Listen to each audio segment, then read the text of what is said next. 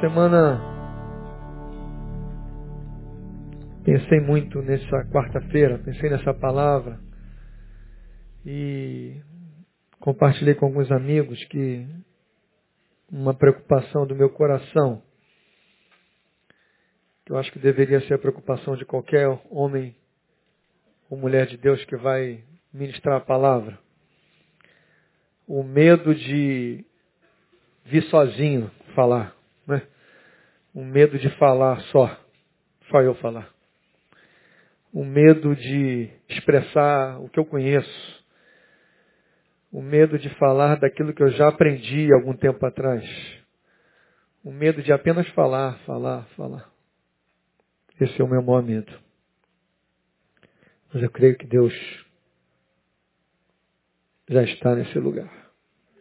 É bom saber disso. É bom saber que nós não estamos sozinhos, seguindo a nossa própria vida, fazendo só a nossa vontade. Um pastor amigo nosso, antigo, já falecido, fala, a pior coisa que pode acontecer é Deus deixar a gente andar sozinho. Queria que você abrisse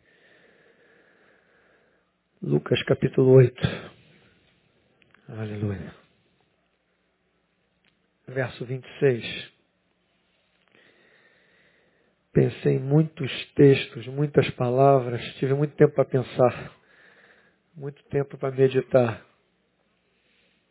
E escolhi me basear nesse texto. Por que, que eu me baseei nesse texto, queridos? Nós pastores, embora é, seres humanos como todos nós, né, somos, mas na maioria das vezes, na maioria dos dias, a nossa cabeça não, não funciona como a maioria das, dos cristãos, né? Os pastores acabam pensando alguma coisa diferente. E a gente começa, eu acho que é isso que o pastor Neil sente também, com certeza, por isso precisou ficar um tempo descansando. Nossa cabeça não para o dia inteiro, noite inteira. Que será que está acontecendo com fulano? Porque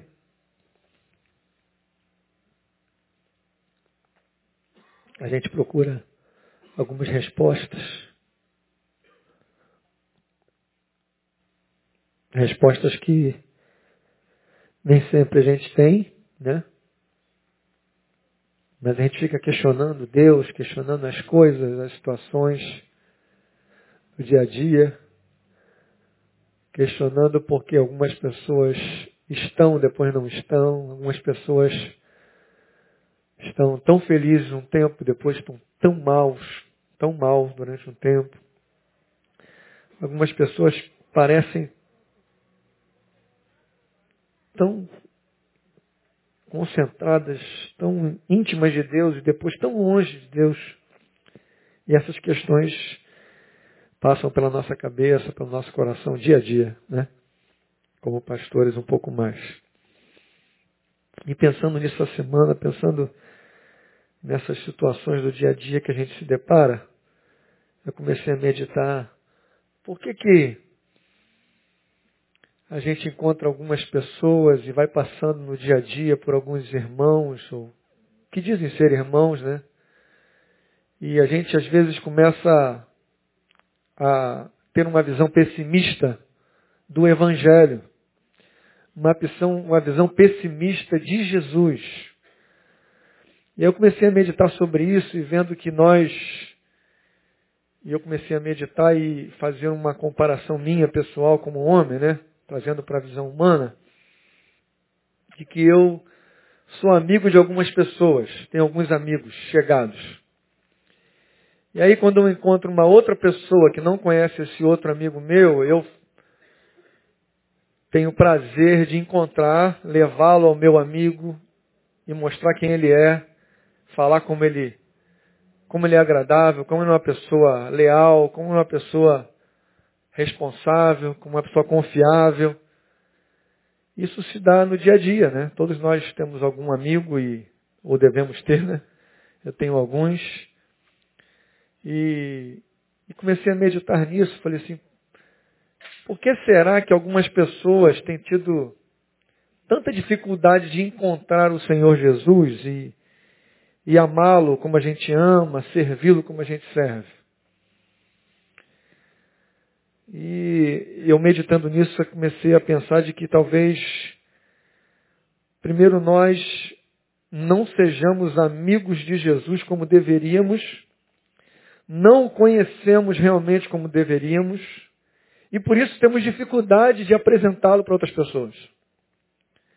Por isso, quando a gente encontra com alguém e que você começa a falar de Jesus ou apresentá-lo, as pessoas, não, já, já conheço, já frequentei a igreja, já fui até membro de uma, de uma igreja, né? E, e nós vimos antes na nossa aula de missões como, como cresce o número, isso já foi falado várias vezes aqui, como cresce o número de ex-cristãos, ex-irmãos, se é que se pode existir, né? Eu não creio que possa. Mas pessoas que frequentavam a igreja e não frequentam mais. E meditando nisso tudo, eu comecei a pensar, eu conversando com uma pessoa também semana passada, ela falou uma palavra que veio no meu coração como uma flecha. Ela falou, gente, esse comentário, não, eu conheço um cristão que é, dá mau testemunho, um cristão que faz isso, um cristão que é corrupto, um cristão que se, que, que se envolveu com isso, se envolveu com aquilo, adulterou e se envolveu com outras mulheres e fez isso errado. São tantos maus testemunhos que na nossa mente talvez na sua mente comece a, a, a parecer que o natural é isso, que o normal é isso.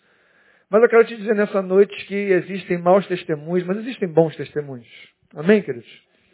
Tem muita gente boa, tem muita gente que teve um encontro verdadeiro com o Senhor.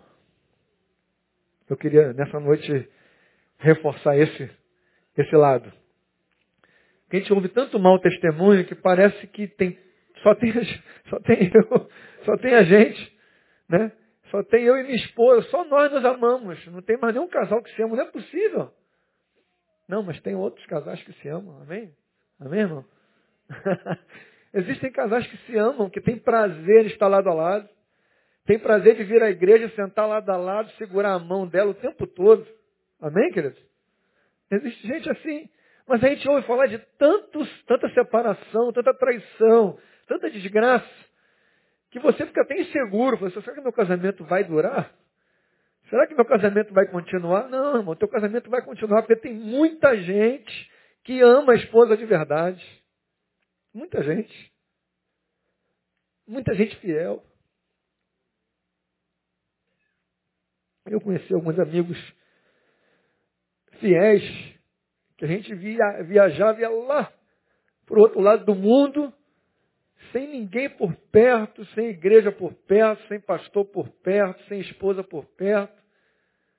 Muito pecado por perto, mas não pecava. Não se contaminava. Sem ninguém para vigiar. Sem ser conhecido por ninguém. Sem ninguém saber nem que a gente era crente. E algumas pessoas que eu conheci que não pecavam. Escolhiam, falando, não vou me contaminar. Mas era, não era uma coisa sobrenatural, não, forçada, não, era natural. Hoje, quando você fala de não fazer, parece uma coisa extraordinária. Não, irmão. E aí, eu conversando com essa pessoa essa semana, uma mulher de Deus, ela falou assim, Josimar, nós estamos errando no nosso diagnóstico quando a gente olha para uma pessoa e quer que aquela pessoa dê frutos bons. Mas ela não é uma árvore boa. E ela citou esse texto lá de Lucas 6,43, que é outro texto, não precisa abrir agora não, quando eu vou ler ele. Mas que fala da árvore boa e da árvore, da árvore má e da árvore boa. E a palavra é clara. Só pode produzir frutos bons que a árvore for boa. A gente está olhando para as árvores e está achando que está tudo igual, é tudo a mesma árvore. Não, irmão. É o natural. Árvore boa produz fruto bom, árvore má produz fruto mau. Não há nada de excepcional nisso.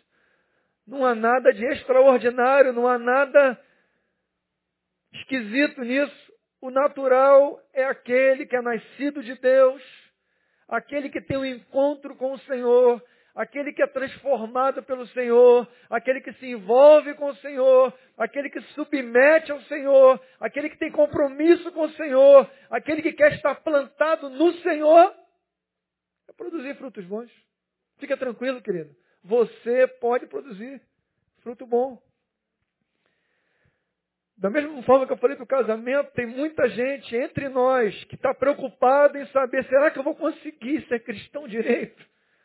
Que ele convive com tanto, tanta árvore ruim, tanta árvore egoísta, tanta árvore ardilosa, tanta árvore peçonhenta, tanta árvore maldosa, sem escrúpulo, mas que frequenta a igreja todo domingo com ele, que ele está andando correto, mas ele está sempre preocupado, por acho que eu não vou conseguir. Alguma coisa vai acontecer semana que vem que eu não vou conseguir continuar firme. Eu não vou continuar sendo alguém fiel. Eu não vou continuar sendo alguém que ama ao Senhor, que ama o amigo, que ama a esposa, que ama o pastor, que ama a igreja do Senhor, que ama missões, que ama o mundo. Eu não vou conseguir isso. Vai, alguma hora vai acontecer alguma coisa que eu não vou conseguir continuar.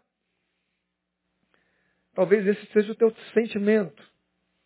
Eu conheci gente já nesses últimos dias com esse sentimento. Sentimento diabólico. Porque a verdade não é essa. Eu conheço, você talvez conheça gente que tem levado uma vida tranquila na presença de Deus Vida tranquila que eu estou querendo dizer não é uma vida sem problemas. Esquece, não de problema, não tem problema. Isso aí é coisa, isso é balela, irmão. Esquece isso. Pensa na vida com Deus. Vida com Deus. Vida com Deus não está relacionada se vai ter problema, se vai ter falta de dinheiro. Isso aí tem mais a ver com a nossa preguiça do que com a vida com Deus. A maioria que está sem dinheiro, desempregado, no sufoco, é porque não estudou, é porque não quer trabalhar, é porque é vagabundo mesmo. A maioria. Raríssimas exceções. A maioria que se dedicou, que estudou, que trabalhou, que tem disposição para trabalhar, não passa necessidade. A maioria. A esmagadora maioria. Então esquece esse negócio. Para de ficar preocupado com isso, irmão. Se preocupa em ser uma árvore boa, querido. Em produzir frutos bons. Em ser alguém que vive pronto para alimentar a outro, para abençoar, para curar, para abraçar, para perdoar, para ter uma vida agradável diante de Deus. Porque quem tem uma vida agradável diante de Deus, que vive essa vida de frutos bons, produzindo sempre frutos dignos de arrependimento, abençoando e sendo abençoado, sorrindo. Essas pessoas até para trabalhar têm alguns privilégios. Você fica preocupado, ai, como é que vai ser meu filho? Meu filho vai ser empregado. Porque onde ele vai, ele vai ser abençoado. Mas é porque ele é crente, é porque ele é uma árvore boa. E ele produz bons frutos. Quem não quer? O filho do pastor Lindoval está trabalhando agora, né? A gente está conversando sobre isso, ele está é, vibrando, né? aí, quando ele foi para lá, aí depois, uma semana depois, o funcionário ficou entre despedir uma outra pessoa e ele, a outra pessoa foi demitida e ele continuou trabalhando. Mas não é porque ele é protegido de Deus, não, irmão. Por que, que ele ficou? É árvore boa. Todo mundo nota. O patrão notou. Quem é que não quer? Você imagina você dono de uma empresa, encontra um rapaz, 18 anos, 19 anos, na flor da idade, inteligente, sereno, leal, responsável, amável, com uma família dando suporte, tá tudo organizado, cara. Eu, se eu sou o patrão, não demitiria nunca. Quem é empresário aqui sabe como é que é difícil arrumar alguém com esse perfil, é não é? É difícil arrumar, irmãos. É árvore boa, querido. É árvore que produz frutos doces. Todo mundo quer. Quem produz dessa forma, as pessoas vão te chamar. Não, vem para cá, para a minha empresa. Nós fomos num, num evento um tempo atrás sobre RH e a, a tarefa das empresas, de algumas empresas, estavam lá empresas grandes. Um dos maiores projetos das empresas é como fazer para o meu funcionário ficar na minha empresa e não me abandonar. Esse era um projeto da empresa. Eu preciso, como empresa, estavam falando, só fera, eu estava só ouvindo. Como eu posso fazer para segurar o meu bom funcionário? Porque as outras empresas vinham e levam, tomam. Fazem proposta, ó, vou te dar mais. Vamos embora comigo.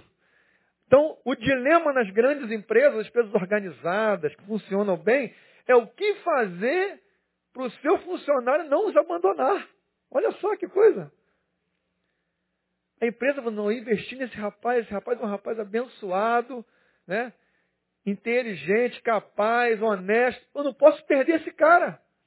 O dilema deles lá entre eles é o que fazer, o que proporcionar de benefícios para esse cara não, depois de um ano, não, eu vou sair, vou para outra empresa. Entende isso, queridos? Isso é coisa natural. Deveria ser natural para quem se chama povo de Deus. Natural. Eu gosto disso. Natural. E aí eu meditando nisso, loucura toda, nessas coisas todas, eu entrei, achei vários textos, porque o que faz a diferença na minha vida e na tua vida é se você realmente teve um encontro com o Senhor. O que faz a diferença na vida dessas pessoas é que elas foram transformadas. Elas eram árvores más. Árvore má que algumas vezes tem ações boas. A gente não pode confundir, porque tem árvore má que produz algumas coisas boas. Mas ela é árvore má. Na hora que apertar, ela vai produzir o fruto que lhe é peculiar. Ela precisa ser transformada em árvore boa. Jesus várias vezes esteve com algumas pessoas religiosas, honestas. Você pode lembrar do jovem rico, chega lá, pergunta para Jesus, o que eu preciso fazer para herdar a vida eterna? Jesus fala para ele, cara, cumpre os mandamentos, obedece o pai e mãe, começa a dar o dia a dia, as coisas da lei. Aí ele, pô, isso aí eu já faço desde que eu era pequititinho, faço tudo certinho, estou tudo correto. Tudo. Jesus fala, pô, só te falta uma coisa. Vende tudo que você tem, dá para os pobres e me segue. Aí a coisa complicou. Esse cara, nessa atitude, ele demonstrou que ele era o quê? Uma árvore má, que não queria seguir a, a Jesus, queria só a salvação, mas não quer seguir a Jesus. Ele era uma árvore má, mas que fazia muita coisa boa, obedecia certinho a lei, fazia as coisas certas, pagava suas contas em dia, andava segundo o trilho da lei. Mas era árvore má, querido. Era árvore má. Ele, ele mesmo reconhece, assim, o que, que eu preciso fazer para herdar a vida eterna? E Jesus dá o passo a passo para ele. E ele não quer. Ele decide continuar levando a sua própria vida com tudo que ele tinha, seguindo a lei que ele achava que era correta e continuou. Isso é natural também. Mas quando eu eu queria vir para esse texto rapidamente, para a gente falar sobre esse cara aí, esse endemoniado. Esse endemoniado que já foi tão falado, né, coitado? Ex-endemoniado, que agora ele é irmão em Cristo, né? Está o título aí, o endemoniado, mas ele não é mais endemoniado. Agora, depois dessa, desse episódio, ele deixou de ser endemoniado. Hoje ele é nosso irmão em Cristo. Vamos, vamos encontrar com ele na eternidade, no céu. Amém, querido? Ele não é endemoniado mais. Ele foi. Olha o que, que diz o texto. Lucas 8, 26.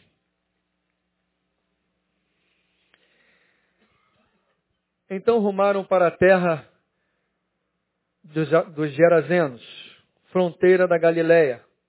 Logo ao desembarcar, veio da cidade ao seu encontro um homem possesso de demônios que havia muito tempo não se vestia nem habitava em casa alguma, porém vivia nos sepulcros. E quando viu a Jesus, prostrou-se diante dele, exclamando e dizendo em alta voz: Que tenho eu contigo, Jesus, filho do Deus Altíssimo? Rogo-te que não me atormente, porque Jesus ordenara ao espírito imundo que saísse do homem, pois muitas vezes se apoderava dele. E embora procurassem conservá-lo preso em cadeias e grilhões, tudo despedaçava e era impelido pelo demônio para o deserto.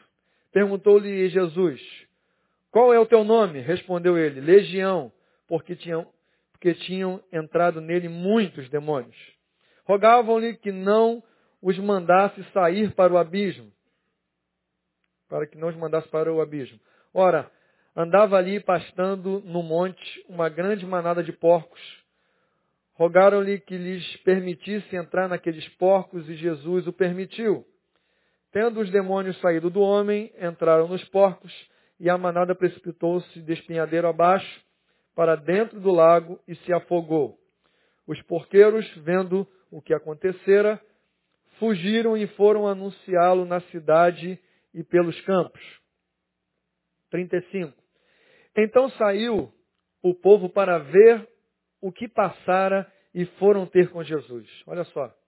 De fato, acharam o homem de quem saíram os demônios, vestido em perfeito juízo, assentado aos pés de Jesus, e ficaram dominados de terror. E algumas pessoas que tinham apresentado que tinham presenciado os fatos contaram-lhes também como fora salvo o endemoniado. Todo o povo da circunviança dos Gesarenos rogou-lhe que se retirasse deles, pois estava possuídos de grande medo. E Jesus, tomando de novo o barco, voltou. O homem de quem tinha saído os demônios rogou-lhe que o deixasse estar com ele.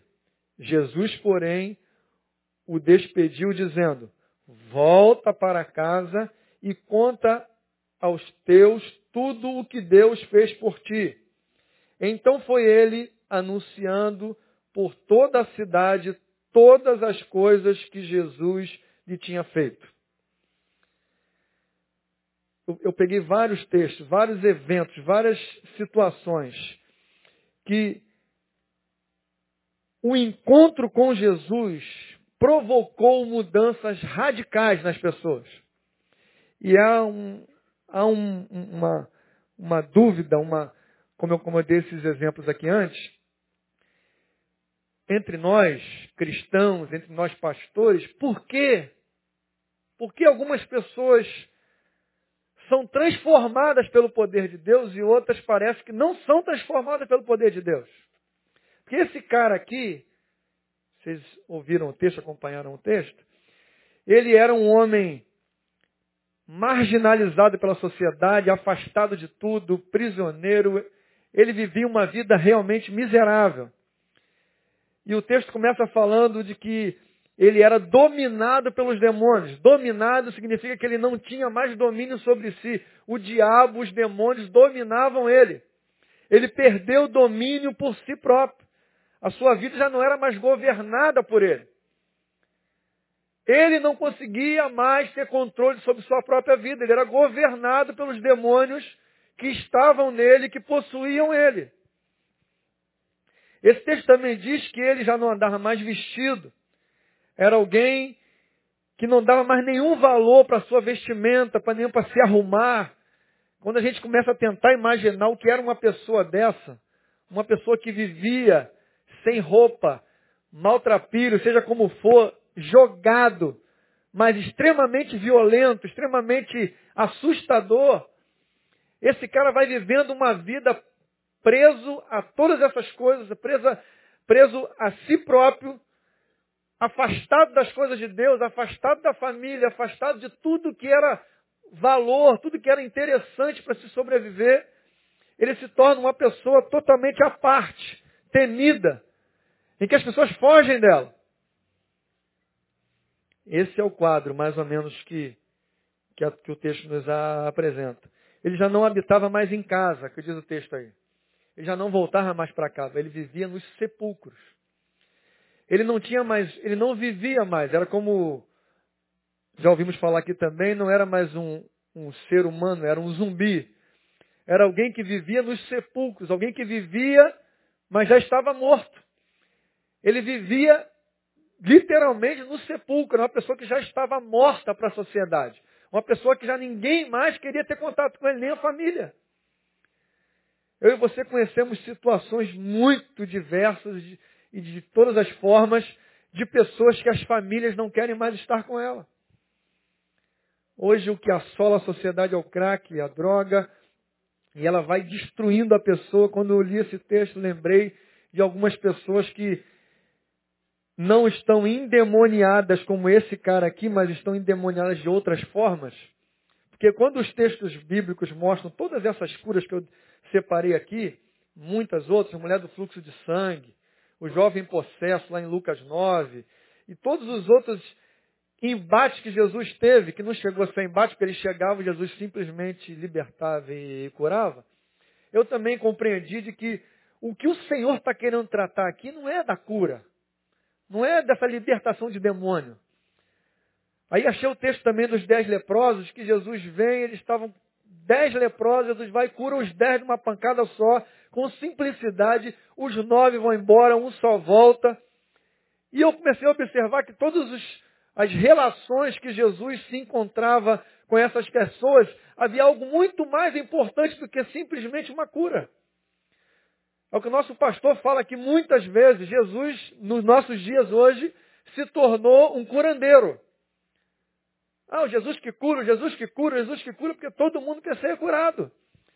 Mas nós vemos nesse texto, nesses textos todos aqui, todos eles eu fui lendo um a um e vendo que Jesus estava curando, libertando, libertando dos demônios, mas existe algo muito mais importante do que essa liberdade. Porque se Jesus pega esse cara e liberta ele dos demônios, e ele volta a ter uma vida social normal, isso não tornava ele ainda uma boa árvore. A gente tem cometido alguns enganos, irmãos. Achando que alguém, porque não é desse jeitinho aqui, não é um endemoniado, literalmente, se manifesta, que ah, faz aquele escândalo, faz aquela coisa toda. A gente, esse tipo de endemoniado precisa de libertação.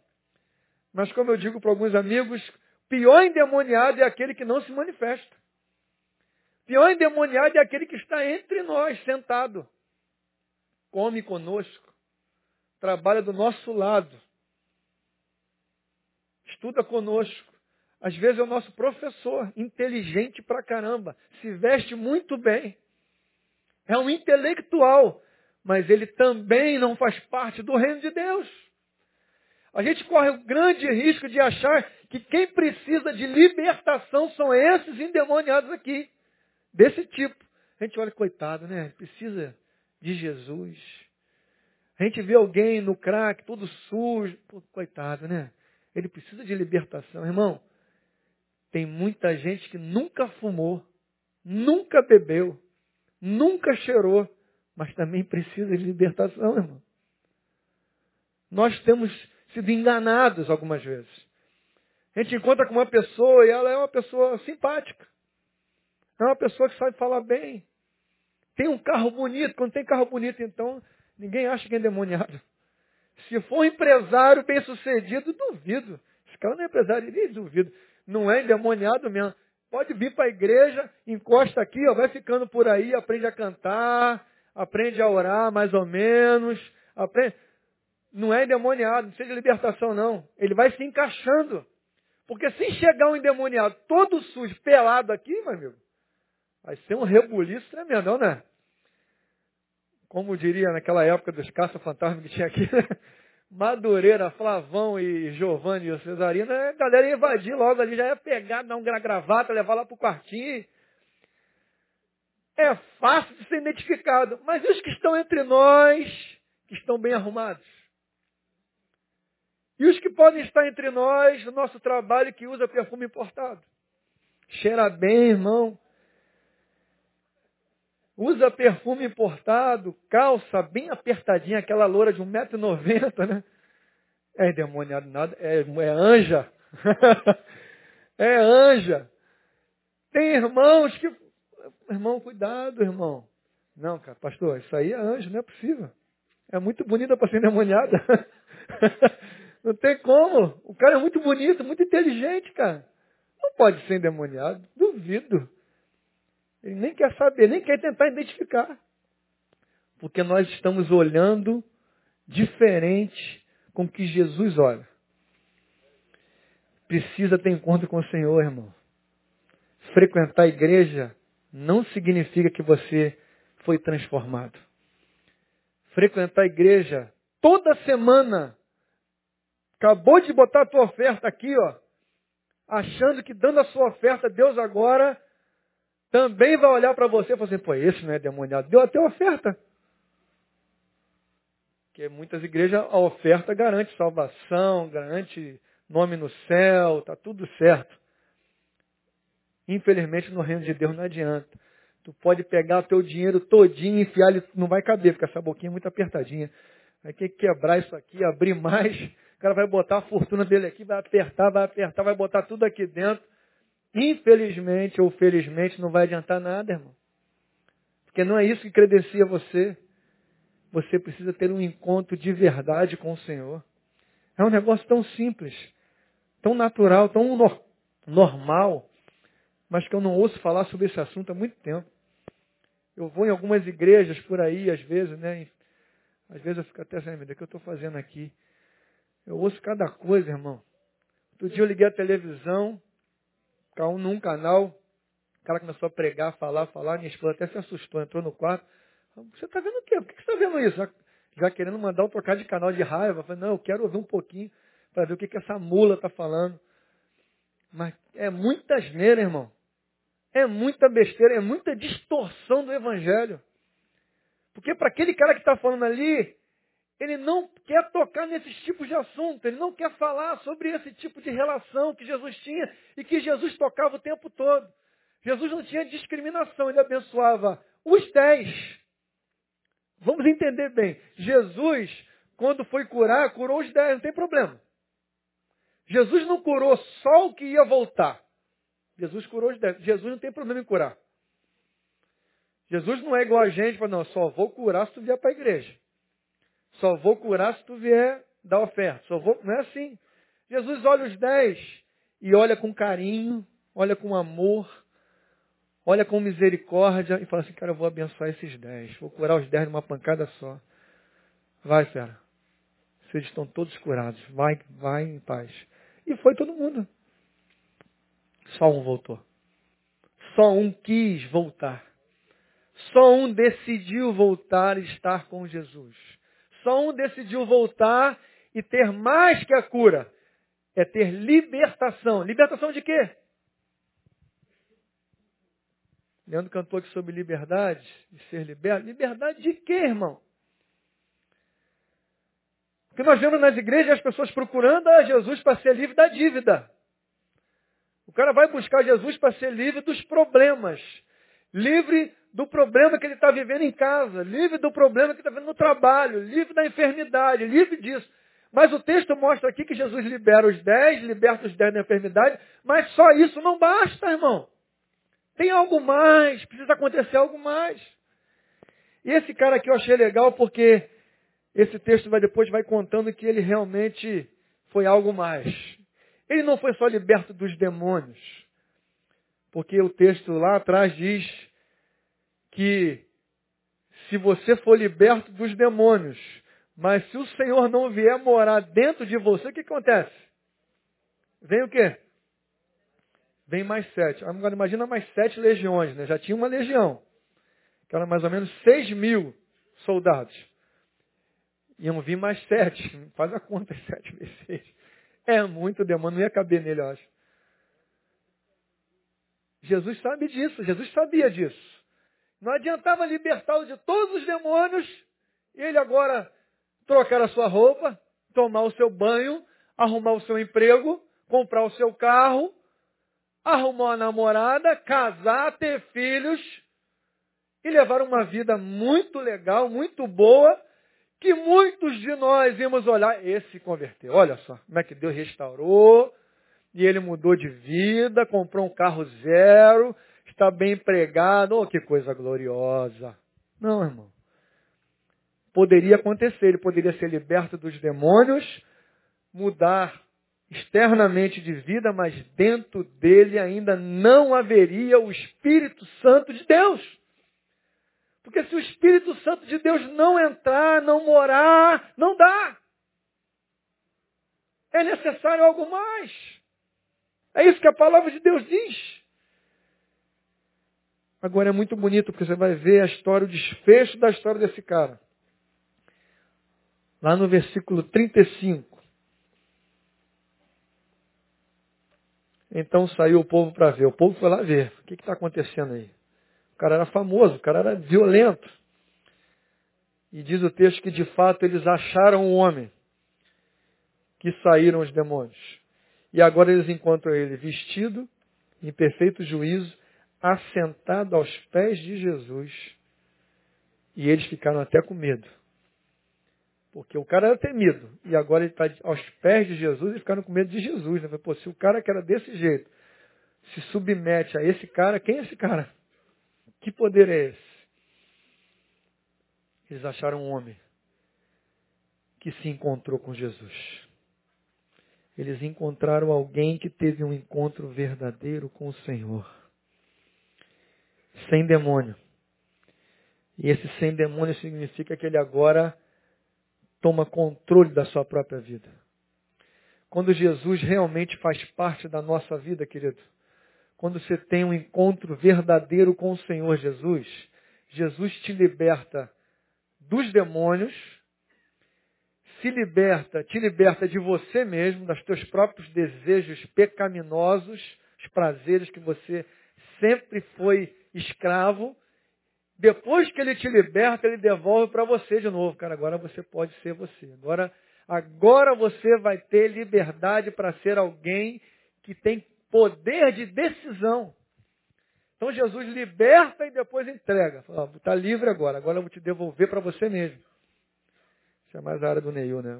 Daqui, você está aqui, depois te devolvo para você, você te devolve para você, quase ninguém entende nada. ele, né, ele vem para cá, mas eu estou aqui, aqui é o Neil. Aqui é o outro Neil, Neil entrega para o Neil, outro. Faz o saramo danado, a salada. Mas a gente entende, né? Quando ele é liberto dos demônios, significa que ele toma o controle de novo da sua vida. Ele agora está vestido, ele é alguém que valoriza a si próprio. Quando alguém perde esse sentido de valores, é muito comum a pessoa não querer se arrumar mais, a pessoa não querer se pentear mais, a pessoa não quer se barbear mais, quando você encontra alguém dentro do quarto trancado, deprimido, mal, mal, mal, ele não tem mais vontade de tomar banho, não tem mais vontade de comer, não tem mais vontade de fazer a barra, não tem, ele não tem mais vontade de fazer nada.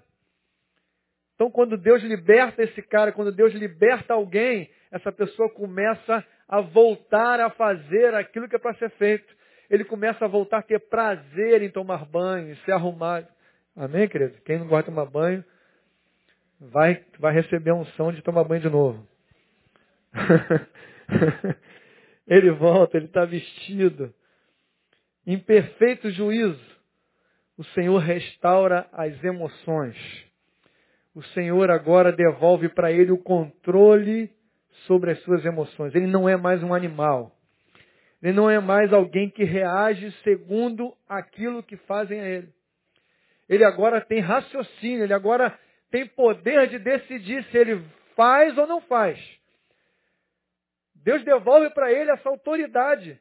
A autoridade que o homem precisa ser dado por Deus novamente. Porque quando você não tem o Espírito de Deus, você reage segundo aquilo que te fazem. Te ofendeu, você tem que ofender. Te bateu, você tem que bater. Você tem que, tem que dar o troco, não tem jeito. Deus, quando restaura você, quando então encontra com você de verdade, Ele faz você alguém que tem controle sobre as suas emoções. Você não precisa mais fazer aquilo que vem na tua cabeça naquele momento. Você pode parar. Aí você fala assim, não, pastor, é muito difícil. Eu sei que é difícil. Mas eu e você conhecemos gente que tem esse controle. Amém, querido? Tem algumas palavras que eu vejo que, não, gente, não, não, tem gente. Eu conheço gente, começa a procurar. Troca de amigos, você vai ver que tem gente que consegue se controlar. Eu conheço gente. O nego bate no carro dele, o cara espera que ele vai sair quebrando tudo, ele sai, meu irmão. Fica tranquilo. Pode ir em paz. Há pouco tempo eu estava aqui fora, teve uma batidinha ali fora. No estacionamento, eu fiquei olhando um pouquinho. Eu não sei porque que eu não fiz. Deus, eu acho que Deus falou comigo, não sei não. Mas eu não entendi direito, me arrependi depois. O cara encostou o carro, foi estacionar e deu aquela encostadinha. Aí não é brincadeira não, irmão. Deu um risco. Como se fosse um, um lápis. Não amassou direito, foi só um risco. Rapaz, a dona do carro saiu. Uma hora de discussão. falei, caramba. Aí eu parei, já estava um tempo discutindo, eu fiquei olhando, falei, caramba, as pessoas, os dois estão discutindo por causa disso. Era para eu ter feito, eu senti vontade de fazer, mas eu estava agitado querendo vir entrar para o culto logo. Era para eu falar assim, irmão, bota na minha conta, eu pago. Mas você merreca isso, eu dou um jeito. Era para eu pagar. Depois eu, caramba, Deus falou comigo para eu fazer, eu não entendi. Era para eu parar a discussão e falar assim, não, vê quanto é que dá e pode mandar conta, apaixonei eu, oh, para mim. Manda, manda conta para mim. Dá para pagar. Não era muito dinheiro, não. Dá para pagar. Micharia. Mas a pessoa não. Ah, a emoção ali, um arranhão, cara. Um negocinho no para-choque que é de borracha. Era, ali eu acho que só dando pulimentozinho já tirava. Não tinha nem uma merreca. Uma hora. Uma, eu sou polícia. Ah, ah, mandar prender. Prender os cambal. Vai prender por causa de um arranhão no carro. Vai viver a vida. Filho. Mas eu, agora eu pensando, eu falei, infelizmente, é uma árvore má, que quando alguém encosta no carro, o cara não consegue deixar passar. Ele não quer ficar no prejuízo de jeito nenhum. Tem que me pagar. Quanto é? É 30 reais. Não, tem que me pagar. Se não pagar, eu vou mandar matar. 30 reais. Pensou? É a pessoa que se tornou escravo das suas emoções. É uma pessoa que tem um bom carro. Não é sem roupa, mendigo, não. Ela tem um carrão. Tem carrão. Mas o carrão não faz dela uma árvore boa, querido. Esse homem retorna ao seu juízo, juízo perfeito. Ele agora sabe julgar as coisas. Ele tem controle sobre as suas emoções. Ele está sentado aos pés de Jesus. Aí quando eu penso sentado aos pés de Jesus, eu vejo como tem pessoas que ainda não tiveram um encontro com o Senhor, essa pessoa não consegue parar. Não consegue descansar. Não consegue tirar um tempo para não fazer nada. Você deve conhecer gente, eu conheço gente que não consegue. Fala, cara, para um pouco. Não, não, tenho que trabalhar, eu tenho que fazer, eu tenho que fazer, eu tenho que fazer. Ele quer fazer o tempo inteiro. Não consegue sentar e parar. Quando eu vejo esse texto aqui falando que ele estava sentado, eu imagino assim aquela cena com louvor no fundo, adorando ao Senhor. Devagarinho, aquele som suave. E Jesus ali naquela calma, e o cara sentado, aquela cara de paisagem, pensando, caramba, que vida legal agora, que coisa gostosa. Eu fico imaginando aquela cena, fecho os olhos, fico tentando imaginar Jesus ali, Aquele cara sentado aos pés de Jesus. Jesus, cara. Imagina isso. Jesus sentado e o cara sentado aos pés dele, tranquilo. Uma paz que excede todo entendimento. E para fechar, ele fica tão empolgado que ele quer seguir a Jesus. Quem tem um encontro com o Senhor Jesus é assim, se empolga, meu. Não, eu quero, eu quero, eu quero ir junto, eu quero, eu quero enfrentar os demônios agora. Agora eu quero ir para cima, agora eu quero, eu quero transformar a gente também. Eu quero, eu quero fazer, eu quero, mas eu quero ir contigo, eu quero aquela empolgação do primeiro amor. Aí Jesus olha para ele e falou, cara, calma. Está começando agora. Tu juvenil ainda. Calma. Primeiro volta para a tua casa. Vá lá na tua casa. Abençoa a tua casa. Essa paz que agora está dentro do teu coração, abençoa eles. Tua família que sofreu tanto contigo. Tua mãe que deve ter chorado tanto contigo. Teu pai que deve ter passado noites em claro, preocupado. Onde está meu filho? Em que sepulcro meu filho está dormindo? E olhava para a cama?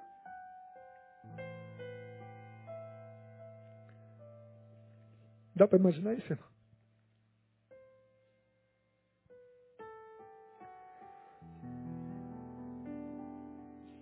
Quando eu li esse texto, lembrei. Quantas crianças, quantos adolescentes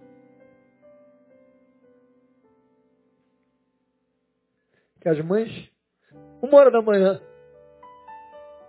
não está em casa. Duas horas da manhã, não está em casa. Três da manhã, quatro da manhã, cinco da manhã, seis da manhã, sete da manhã, quando dá oito horas chega ele. Bêbado, drogado. Quantos, quantos, quantos, quantos aqui, irmão? Quantos? Eu creio que Jesus, vendo isso, volta, abençoa tua mãe agora, que sofreu tanto. Volta para casa. Teu pai, que devia passar e ver, imagina, filho nu, todo sujo.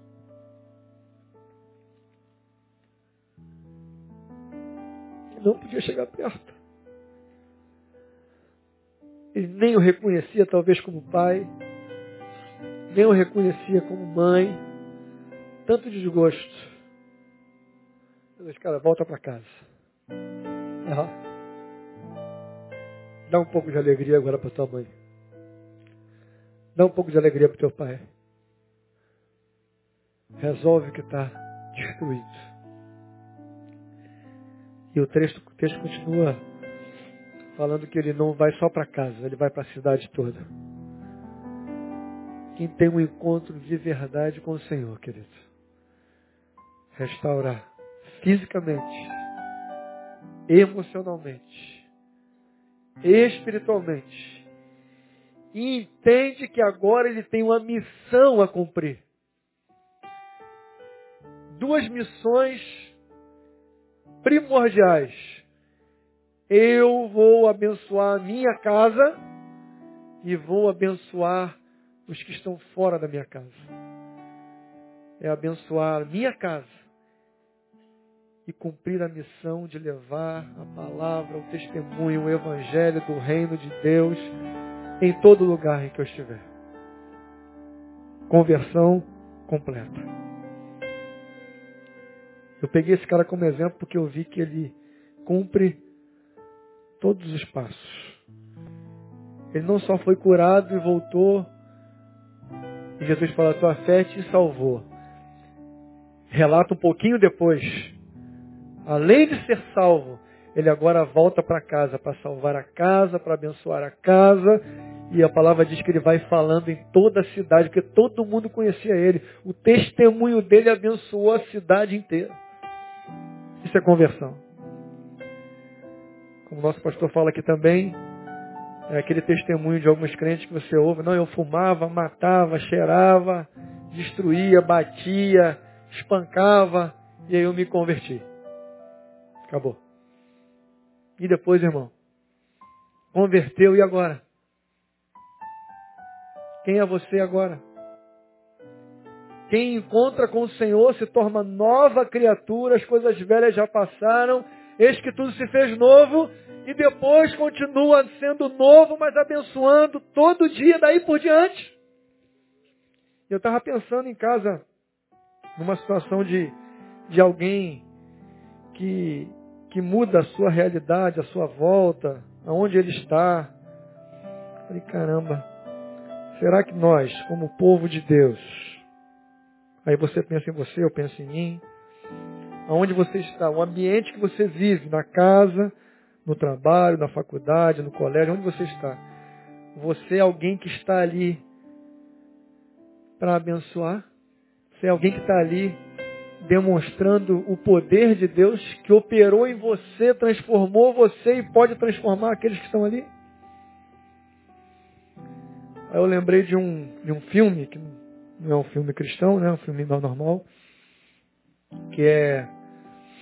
Esqueci o nome, Casamento Grego, não, o outro que é o segundo, que, ela, que é uma viagem pela Grécia. E tem um coroa no filme que é o. que é o fera lá. O ambiente fica conturbado, confusão. E ele devagarzinho vai arrumando as coisas, vai ajudando um, ajudando o outro, esclarecendo um, esclarecendo o outro. No final da viagem está todo mundo apaixonado por ele. Todo mundo querendo a presença dele. Aí ele tem um infarto, vai para o hospital.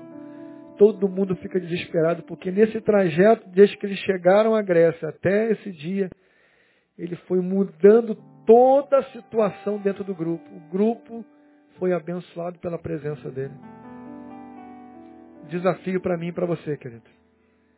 É primeiro ter uma experiência transformadora com o Senhor.